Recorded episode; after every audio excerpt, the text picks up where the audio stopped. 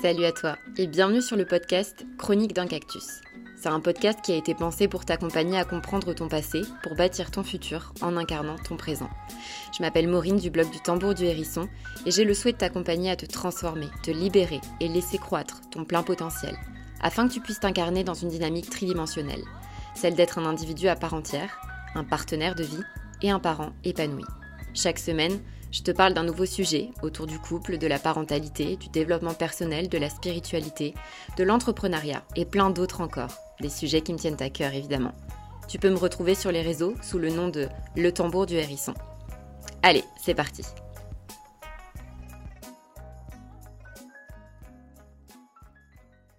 Alors aujourd'hui, on va parler de la relation toxique.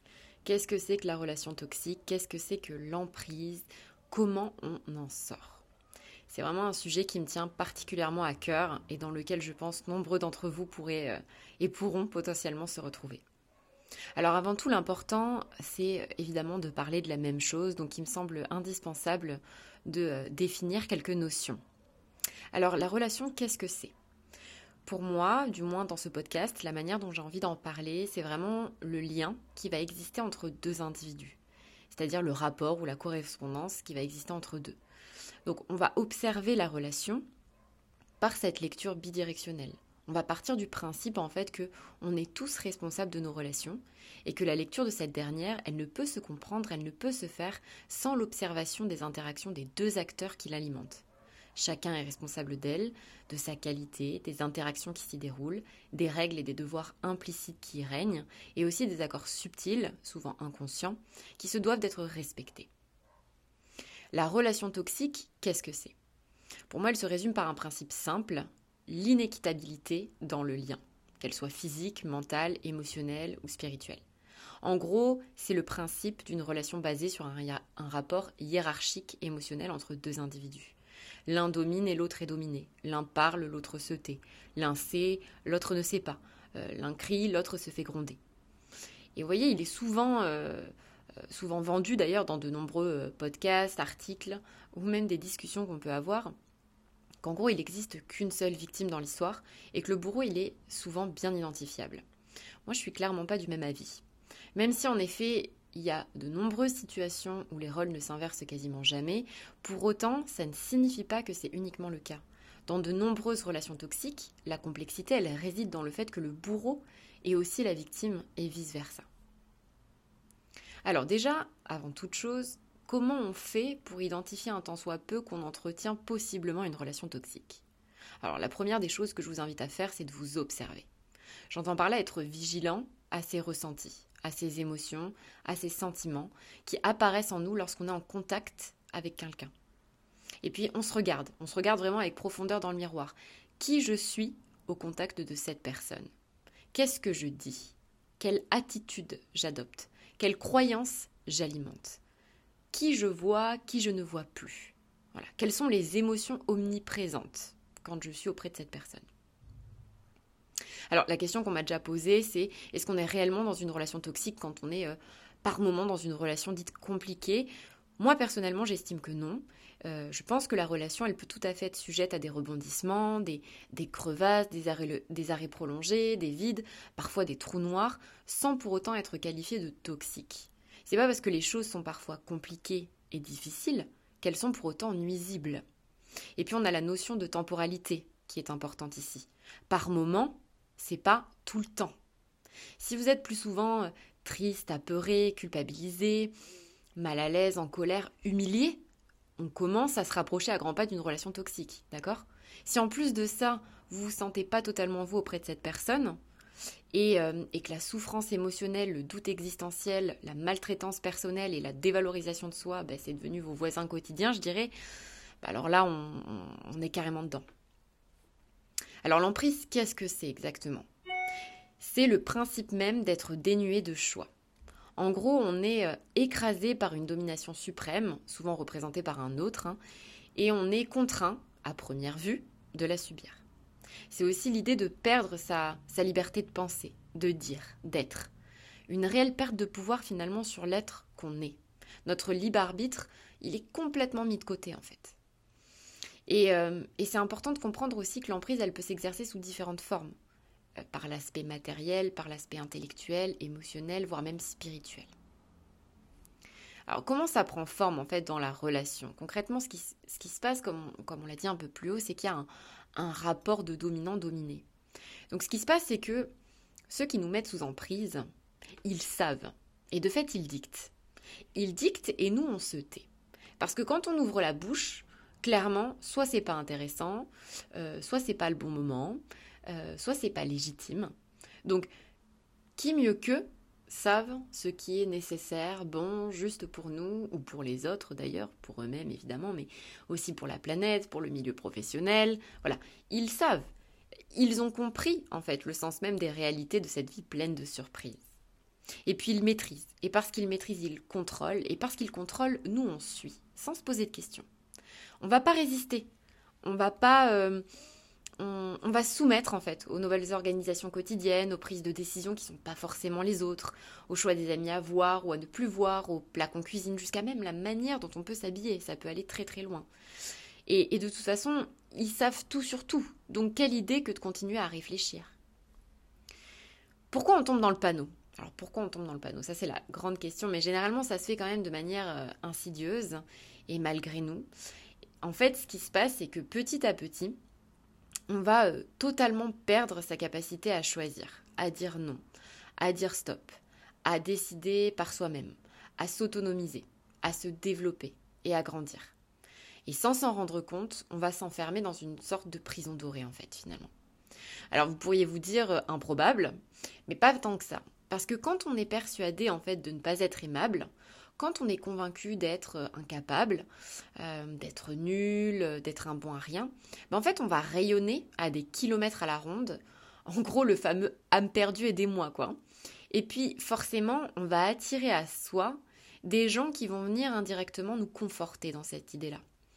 Très souvent, euh, quand on est dans une relation toxique, et c'était ce que je disais au début, la victime est aussi le bourreau et le bourreau est aussi la victime. Du moins, en tout cas, ces deux facettes sont nécessaires pour que la relation existe. Donc, ce qui est important de comprendre, c'est que si vous êtes dans la place de la victime et que vous êtes constamment en train de vous apitoyer sur vous-même, de vous plaindre, de vous dire que vous avez besoin absolument des autres pour trouver du sens dans votre existence, pour être aimé, alors de fait, vous allez attirer à vous quelqu'un qui potentiellement va prendre la place du bourreau pour vous renforcer dans cette posture. Et ce qui est important de comprendre, c'est que cet autre qui se présente à nous, sur le moment, on l'identifie pas comme le bourreau ou comme le sauveur. D'ailleurs, on, ne se dit pas ça. Tout ça, c'est des processus qui sont inconscients. Ce qui se passe, c'est que on a le sentiment que c'est l'élu, qu'on tombe nez à nez avec euh, avec le vrai ou la vraie, le prince charmant ou le prince charmant ou la princesse, en gros, et, euh, qu'en gros, ben lui, euh, sait tout ce qu'on ne sait pas. Voilà. Et pour un peu qu'on pense ne pas savoir grand chose, imaginez-vous bien ce qui se passe. En gros, cette personne va nous aider à transputer notre propre histoire, à dépasser nos souffrances passées, à endiguer nos traumatismes émotionnels, à être aimé à juste titre. Et si on a cette, cette volonté suprême d'être aimé, alors en fait on est prêt à être aimé par n'importe qui et de n'importe quelle façon. Et puis le temps va passer, le temps va passer, si bien qu'en fait, on va pas prendre immédiatement la mesure, c'était ce qu'on se disait, tout va se faire petit à petit.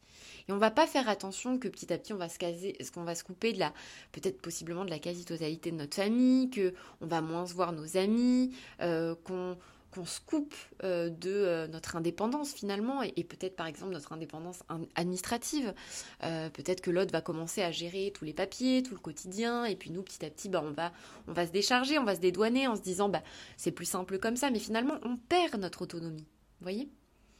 Et, et ce qui est compliqué dans le fait d'en sortir et ne serait-ce que d'en prendre conscience, c'est que on est dans une zone connue. En fait, petit à petit, on crée des habitudes on crée des habitudes qui viennent nourrir des certitudes, qui viennent nourrir des croyances. Et plus c'est connu, plus c'est sécure pour le mental. Donc, comment en vouloir, par exemple, à une personne qui, euh, n'ayant que trop peu, finalement, été considérée comme un enfant étant plus jeune, de rechercher indirectement peut-être la sécurité affective, la protection parentale, l'image du père, admettons, ou la déresponsabilisation appréciable? Parce que quoi qu'on en pense, et aussi difficile puisse être à admettre que cela, la victimisation est parfois confortable. Et, c'est souvent ce qu'on cherche, en fait. C'est souvent ce qu'on cherche. On cherche souvent quand on est dans la place de la victime, à être plein, à être rassuré, à être reconnu comme victime de toutes les tragédies qu'on a pu vivre. Et indirectement, sans nous en rendre compte, mais on évite en fait de reconnaître notre part de responsabilité. On évite cela pour ne pas avoir à travailler sur nous, ne pas avoir à, remettre en question qui on est, nos comportements, nos attitudes et peut-être un tant soit peu avancer l'idée du pardon. Il y a quelque chose finalement de confortable et de rassurant dans le fait de ne plus prendre aucune décision. Quelque chose qui pourrait être euh, sécurisant, à ne plus avoir à penser à l'avenir quand quelqu'un d'autre, quelqu'un qu'on pense mieux, plus grand, plus fort, plus éveillé que nous, sait. C'est un petit peu comme euh, si notre petite fille ou notre petit garçon intérieur va se retrouver en totale sécurité dans les coussins douillés de, de son petit lit à roulettes, vous voyez, entre papa et maman, au coin de la cheminée. Alors le risque à long terme, parce qu'il y en a évidemment. Le premier risque que je vois, c'est le fait de se désadultiser. Être sous emprise, c'est apprendre méthodiquement à ne plus réfléchir, mais à uniquement penser, comprendre et lire le monde par le biais du filtre de celui qui vous maintient dans ses griffes. Tout ce qu'il dit, tout ce qu'il fait, tout ce qu'il pense, la manière dont il organise, conçoit les choses, c'est forcément la source de toute chose. Parce que rappelez-vous, lui il sait et vous non. Le second risque que je vois, c'est le fait de se désestimer, se désaimer. Euh, finir par croire en fait en l'idée qu'on est aimable uniquement parce qu'on est obéissant. Aimable parce qu'on acquiesce à chacune des propositions, à chacune des invitations, non pas par choix mais par lobotomisation. Au final, on est ce qu'on est et on est aimé par le biais du filtre de l'autre de nouveau.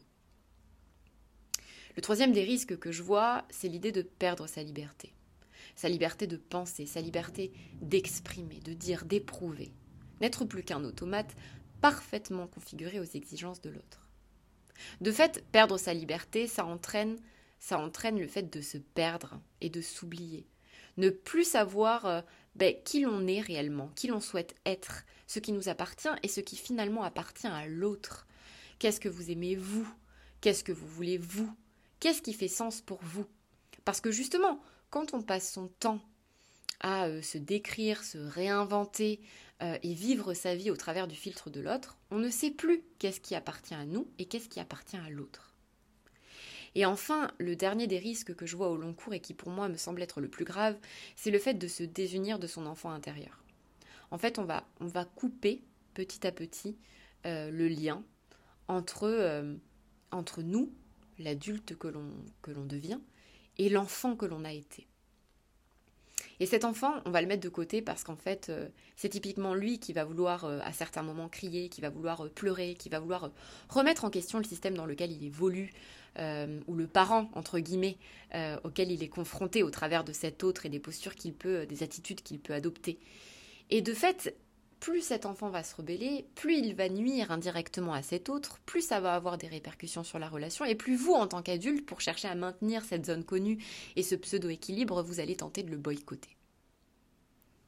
Alors, est-ce qu'on peut s'en sortir de la relation toxique? Absolument. Oui, absolument. Ça va être difficile, je vous le cache pas, mais on peut tout à fait en sortir. Souvent, après euh, plusieurs signaux d'alarme, enfin, pris en compte, ou après généralement une, bonne tarte dans la tronche, hein, on finit euh, par, se réveiller, mais c'est pas sans sacrifice évidemment. Pourquoi? Parce qu'il y a la notion d'emprise, d'emprise émotionnelle. Dans une relation toxique, euh, lorsque l'un des deux protagonistes, en fait, il décide finalement que ce jeu relationnel, il ne lui correspond plus, ben, il va en falloir peu à l'autre pour qu'il tente par tous les moyens possibles de recréer euh, des climats propices au développement de ces derniers. Vous voyez ce que je veux dire? Si la victime, elle décide enfin d'ouvrir les yeux et de se rendre responsable de sa propre existence, qu'est-ce qui va rester au bourreau ou au sauveur? Qui va-t-il devenir? Aux côtés de cet être qui n'a plus le besoin vital en fait finalement et indispensable d'être guidé qu'il s'agisse finalement d'un homme ou d'une femme, hein, d'un parent, d'un ami, si vous décidez en fait de sortir de votre zone connue pour vous découvrir, pour prendre des risques et finalement reprendre votre pouvoir personnel, ben en fait ça risque clairement de ne pas plaire à certains. Ça je vous le dis. Il y a de fortes chances qu'on tente par tous les moyens de vous expliquer euh, ben, que vous avez besoin d'eux, que vous n'êtes pas assez, que vous n'êtes pas suffisant, que vous êtes dangereux pour vous-même et de fait pour les autres. Vous voyez ce que je veux dire? En gros, on va chercher par tous les moyens de vous maintenir là où vous êtes. Parce que si vous bougez, c'est systémique. Vous allez tout faire bouger tout le système. Donc l'indépendance, elle fait peur, mais la liberté d'autant plus. Et ceux qui sont prisonniers de leurs tourments, de leur schéma transgénérationnel, de leurs croyances limitantes, ils ne supportent généralement pas voir ceux s'en libérer. Alors l'idée, c'est de ne pas jeter la pierre, parce qu'on a tous potentiellement été aussi dans cette situation des plus délicates. Et, les gens en souffrance, bah, ils ont du mal parfois à tolérer le bonheur des autres. Ça les renvoie en fait indirectement à une forme d'injustice à l'égard de leur propre existence. Et c'est complètement ok. L'idée, une fois de plus, au travers des podcasts, c'est de chercher toujours à se comprendre et à comprendre l'autre. Mais ce n'est pas ok pour autant de se plier de fait aux désirs de chacun pour en oublier les siens. Alors, la bonne nouvelle, c'est que hormis les situations relationnelles de non-choix, donc j'entends par là des situations d'emprise euh, euh, relationnelle ou de relations toxiques qu'on entretient par défaut, parce que par exemple on est des enfants ou des jeunes adolescents et qu'on n'a clairement pas d'autre choix que de coexister avec ceux qui nous entourent, d'accord, dans notre environnement familial. Pour toutes les situations où le choix est possible, c'est-à-dire à peu près toutes les autres en fait finalement, vous avez le choix. Vous avez le choix. Vous êtes libre. Face à l'emprise émotionnelle, par exemple, de votre mère qui tente à tout prix de vous faire culpabiliser tout le temps, de votre mari qui n'a de cesse de vous répéter que euh, vous êtes stupide ou pas assez ou, trop grosse, ou face à votre boss qui perçoit pas vos pleines potentialités, vos pleines capacités et qui refuse de vous augmenter alors que vous faites un boulot acharné. Euh, face à toutes ces personnes-là, en fait, vous avez le choix. Vous avez le choix de vous autoriser à dire stop, donc déjà de prendre conscience du processus qui se joue, et puis de dire stop pour vous autoriser à rayonner en fait. Donc j'entends déjà plus ou moins les résistances. Hein. Aujourd'hui, vous avez peut-être le sentiment d'être la victime de cette situation euh, insoutenable et misérable, et je l'entends. Et je remets pas du tout en question ce sentiment. Mais pour autant, je vous rappelle ce qu'on a dit au tout début de ce podcast, c'est que la relation, elle se construit à deux. Qu'elle soit appréciable ou non, en fait les deux acteurs, ils ont leur part de responsabilité. Et c'est souvent ce qui est difficilement digeste en fait pour bon nombre d'entre nous. C'est que on a parfois beaucoup de mal à admettre notre dette envers nous-mêmes. Parce qu'on a accepté ça. On a dit oui à un moment donné. On a subi, on s'est résigné, parfois par peur, d'autres fois par confort, des fois par lâcheté. Dans tous les cas, on a signé en fait inconsciemment ce jeu relationnel qui s'organise aujourd'hui à nos dépens. Et bien qu'il faille un bourreau pour une victime, comme je le disais, il faut aussi une victime pour un bourreau. Alors, j'ai deux nouvelles. La première, qui risque d'être désagréable pour certains, et qui, je vous rassure, l'a été pendant des années pour moi, c'est que vous êtes en partie responsable de tout ce bordel. La seconde, c'est que vous avez la possibilité de changer les choses. De rester, de chercher à, mettre en place des, compromis, de, tenter de rééquilibrer la situation, de rester et de ne rien changer et de continuer de subir, ou de partir. Dans tous les cas, le fait de prendre conscience de ça, c'est aussi passer par, euh, par, quelques étapes nécessaires hein, avant une quelconque prise de décision. Donc évidemment, quand on commence à, à, prendre conscience ou quand on prend conscience qu'on est réellement dans une relation toxique, nuisible et qu'on souhaite en sortir, Déjà, je pense qu'il faut se redonner le droit à la colère. Le droit de se reconnaître victime de la violence, de l'humiliation, peut-être de l'oppression, de la privation de liberté, du contrôle qu'on a subi, de la maltraitance émotionnelle, parfois physique. On a le droit d'être en colère. Et puis ensuite, on a le droit d'être triste, à l'idée d'avoir euh, autant souffert, d'avoir euh, longtemps bâillonné son enfant intérieur, qui vous criez peut-être sans doute de vous échapper, ils ont souvent plus de flair. Hein.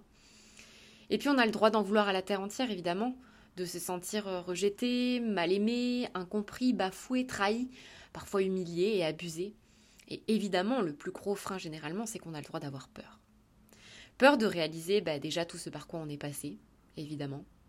Peur de se mettre en danger, peur de mettre en danger ce que l'on aime, si on cherche à prendre une décision peur de se tromper, peur de se perdre, peur de ne pas y arriver, euh, peur finalement aussi parfois de retrouver sa liberté. C'est euh, quelque chose que j'ai euh, moi-même énormément observé au travers de ma propre expérience et que j'observe encore auprès des gens que j'accompagne. Le plus dur en fait finalement dans l'histoire, c'est parfois, parfois de croire qu'on en est à nouveau capable. On a tellement été habitué à se taire, à suivre le mouvement sans broncher, à ne pas s'opposer, à ne pas se contrarier, à ne pas se rebeller, ne pas s'insurger, qu'on a oublié le fondamental en fait, qui on est. Et viendra un moment, un moment où vous pourrez enfin comprendre quel processus s'est finalement mis en place pour que vous en arriviez là. Parce que ce n'est pas uniquement le fruit du hasard, hein, si on se retrouve dans une situation aujourd'hui euh, comme l'emprise émotionnelle. Vous voyez ce que je veux dire? Et la relation toxique. Si une partie de vous a été habituée à ça durant l'enfance, si vous avez été habitué à la maltraitance relationnelle, émotionnelle, physique, c'est pas anodin de vous retrouver une fois adulte dans ce genre de situation.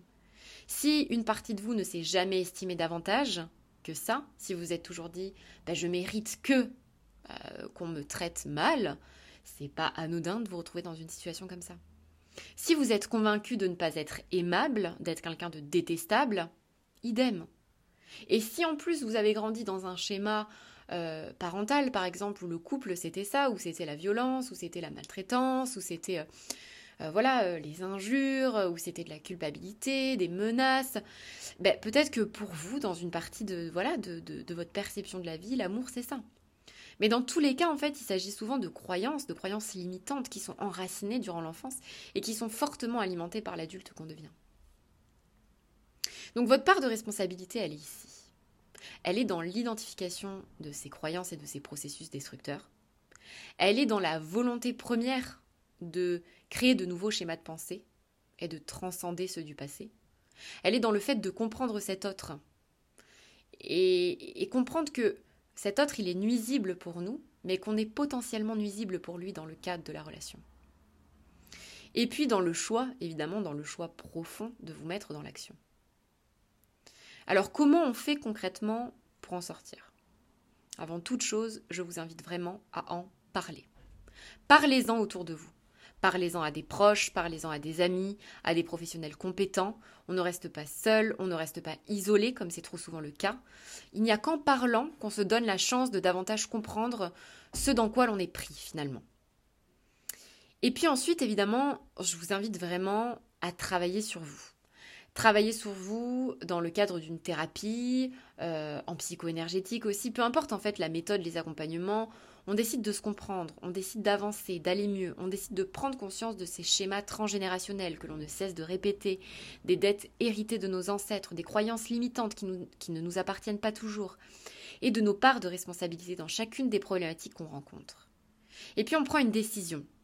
On fait un choix concret et concis, qu'on va maintenir jusqu'à la sortie de la crise. Et on se fait accompagner pour ça. D'accord? Mais chaque choix impliquera des conséquences, et dans tous les cas, le choix me semble tôt ou tard indispensable. Je vous invite à vous excuser aussi, à vous-même, avant tout, de vous être fait subir cela. On s'excuse d'avoir longtemps supporté et encaissé tant de choses généralement inconscionnables. Et puis, un temps viendra, voilà, où il sera pour moi tout aussi temps euh, nécessaire de s'excuser auprès de cet autre, qui, comme vous, à mon avis, était probablement la victime d'un autre, avant de, devenir bourreau à son tour. Et puis enfin, on s'ouvre, on s'ouvre au renouveau. Donc ça, c'est encore un autre gros travail, hein, euh, chercher à déconstruire pour reconstruire, parce que faut partir du principe que l'erreur, elle est humaine, et que c'est pas parce qu'on est tombé dans le panneau une fois qu'on y retombera forcément. Et pour ceux qui sont un peu têtus, comme moi, et qui ont besoin d'une piqûre de rappel parce qu'ils sont ainsi faits, euh, eh ben, cette deuxième expérience, ou troisième ou quatrième, elle n'en sera que plus profitable pour votre âme. Avant de terminer ce podcast, évidemment, j'ai envie de, vous témoigner une partie de mon histoire.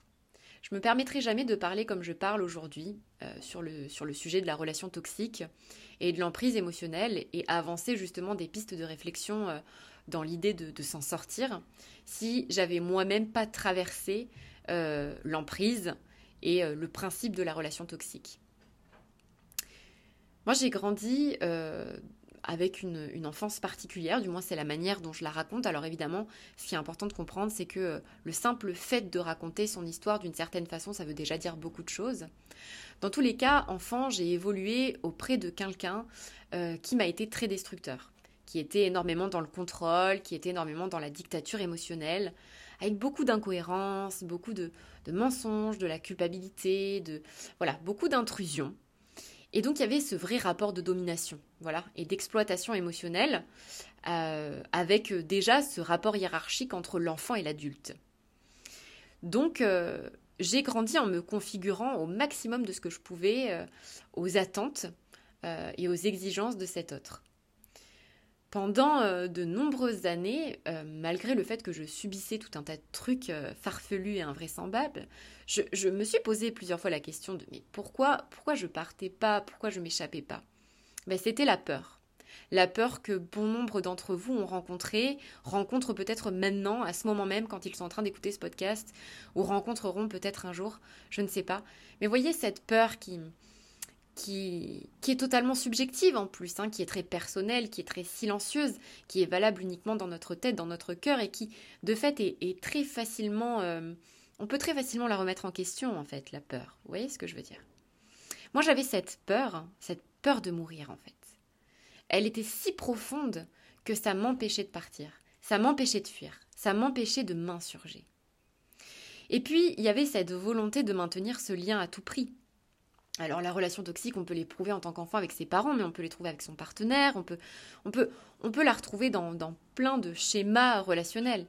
Dans le cadre d'un enfant, moi je cherchais à tout prix à maintenir le lien avec ce, statut parental, cette, cette figure d'attachement qui était euh, indispensable en fait à mon développement et, à qui j'étais en train de, de, devenir. Vous voyez ce que je veux dire? Donc pendant longtemps, j'ai cherché à idéaliser, à protéger cette image de ce parent. Euh, en quête de cette reconnaissance, en quête de cette affection, en quête de cet amour à tout prix. Et puis parce que je m'estimais peu, parce que je m'aimais peu, et parce que je m'étais habituée et contrainte pendant des années à croire en l'idée que bah, finalement j'étais bonne qu'à être maltraitée, qu'à être humiliée, qu'à être considérée comme un problème, comme un problème, euh, qu'à être désaimée finalement. Ben, j'ai grandi avec cette idée-là. Et je me suis accrochée. Je me suis accrochée de toutes mes forces à l'idée que de toute façon, j'étais pas quelqu'un qu'on aime. Alors quand je suis devenue euh, ben, une jeune adulte et que j'ai pu enfin euh, partir de chez moi, j'étais totalement brisée. Et euh, j'ai cherché, j'ai cherché à tout prix, en fait, à euh, adopter des comportements et des attitudes qui allaient aller dans le sens de ce qu'on m'avait inculqué enfant. Donc j'avais des capacités d'autodestruction hors normes, des capacités d'auto-sabotage. Euh, je cherchais à reproduire des relations toxiques avec à peu près tous les hommes que je pouvais rencontrer dans ma vie. J'étais dans de vraies dépendances affectives. j'ai développé certaines addictions. Euh, j'avais beaucoup d'angoisse, beaucoup de crises d'anxiété, euh, voilà, sans forcément de, raison, vous voyez, pas d'éléments déclencheurs, juste arrivé, ça me prenait. Donc j'étais en fait dans de vrais euh, syndromes post-traumatiques, hein, avec de nombreux flashbacks en, en, boucle qui tournaient, et des états de sidération en fait, et certaines crises de tétanie. Et ça, je m'en suis pas rendu compte tout de suite. Je m'en suis pas rendu compte tout de suite. C'est-à-dire que pendant des années, j'ai continué de m'illégitimer et j'ai continué de minimiser tous ces symptômes en me disant que j'étais probablement euh, bah, tarée, quoi. J'avais un vrai pet au casque. et puis finalement, ce qui s'est passé, c'est que je suis devenue maman. Et là, quand on devient parent, bah, il y a deux solutions. Hein. Enfin, il y en a peut-être plusieurs, cela dit, mais en tout cas, moi, ça s'est présenté de manière un peu binaire dans mon cerveau et je me suis dit, ok.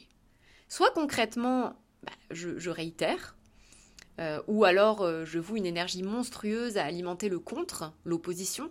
Je ne ferai surtout pas comme ça, mais de fait, en voit une énergie absolue à tenter tant bien que mal de ne pas reproduire, on finit par reproduire. Indirectement, du moins, on a beaucoup de chance de, faire ça de cette façon-là. Ou alors l'autre solution, c'est euh, bah, j'explose tout. J'explose tout mon système de croyances. J'explose tout ce que je croyais juste, tout ce que je croyais réel depuis le début. Tout ça, je le fais péter. Et je repars de zéro. Je repars de zéro et aujourd'hui, qui j'ai envie d'être? Qui j'ai envie d'incarner auprès de ce petit être? Le fait de devenir parent, ça nous confronte un tant soit peu à l'enfant qu'on a soi-même été.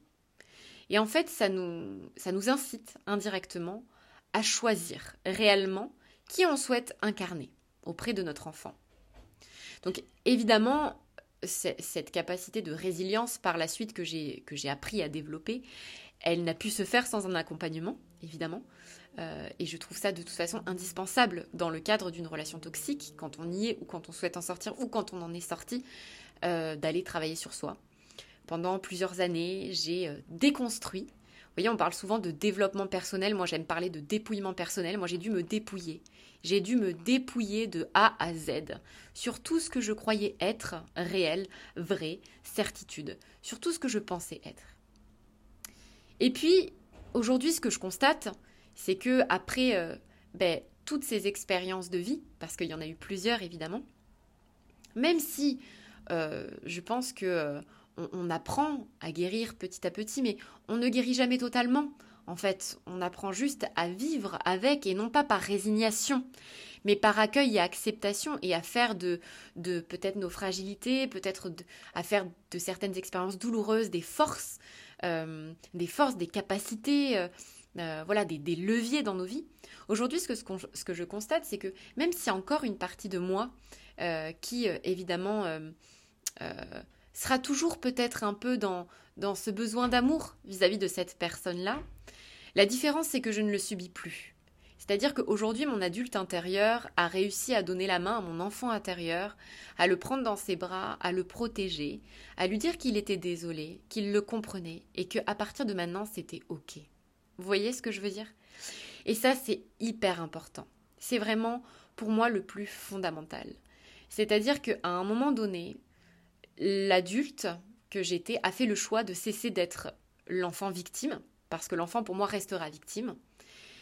Et il a décidé de se rendre responsable de son, de son existence et de reprendre son contrôle, son pouvoir personnel et de venir sécuriser cet enfant victime. Vous voyez ce que je veux dire?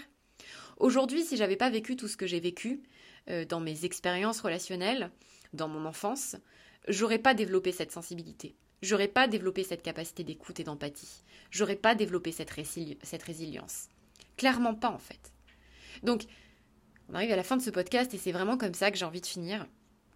J'ai envie de vous dire qu'en fait, vous n'êtes pas tout seul. Vous êtes tellement pas tout seul. Vous avez le droit de vous libérer de vos chaînes. Vous avez le droit d'être libre, de vous rendre libre, de réapprendre à vous respecter, à vous aimer par vous-même. C'est pas facile, ça prend du temps, c'est vrai mais ça se fait. Vous avez le droit d'être vous. Et ça même si ça plaît pas à tout le monde. Vous pourrez jamais plaire à tout le monde, c'est évident. Et surtout, vous avez le droit de vous tromper et de parfois vous malmener aussi. À partir du moment où on est dans la capacité de reconnaître sa part de responsabilité, à partir du moment où on prend conscience que la relation elle est bidirectionnelle et que chacun la co-construit des deux côtés, ben faire le choix d'en sortir et d'avancer, et reprendre son pouvoir personnel en se pardonnant, en acceptant euh, d'avoir subi cela et de fait en, pardonnant à l'autre et en, décidant pleinement qu'aujourd'hui ben, on fait les choses différemment, c'est possible. Voilà, c'est possible. Et moi, une petite chose que je me suis longtemps répétée et que je me répète encore tous les jours, et je cherche pas du tout à vous convaincre ou, à avancer l'idée que c'est vrai, euh, j'avance cette phrase-là parce que moi, c'est une phrase que, je me suis dit et qui m'a fait beaucoup de bien et qui m'a beaucoup aidé pour, euh, pour pardonner finalement, c'est le fait de me dire que sur Terre, il n'y a aucune mauvaise personne. Il n'y a que des enfants mal aimés. Et ces enfants mal aimés, ben, quand ils grandissent et qu'ils deviennent adultes, forcément, ils ont certains comportements. Je ne dis pas que c'est la vérité. En tout cas, moi, c'est ma vérité. C'est une, voilà, c'est une croyance qui m'a permis d'avancer et de me faire du bien. Donc peut-être qu'elle parlera à certains, peut-être qu'elle aidera certains. Et enfin, vous rappeler que c'est vraiment au travers de nos expériences qu'on apprend à grandir, qu'on apprend à évoluer, et que euh, les difficultés euh, qui euh, qu'on rencontre et qui nous paraissent des fois insurmontables, eh bien finalement, les voir comme des choses indispensables pour comprendre qu'il est grand temps de changer d'attitude à l'égard de soi-même et de commencer un temps soit peu à s'aimer. Voilà, on arrive à la fin de ce podcast. J'espère que ça vous a plu, j'espère que ça vous a parlé. Euh, c'était vraiment un podcast qui me tenait énormément à cœur. C'était euh, pas simple euh, d'en discuter, mais je suis ravie de l'avoir fait et au plaisir, au plaisir d'échanger avec vous. Et puis je vous souhaite une très belle journée et puis je vous dis à très bientôt pour un nouveau podcast.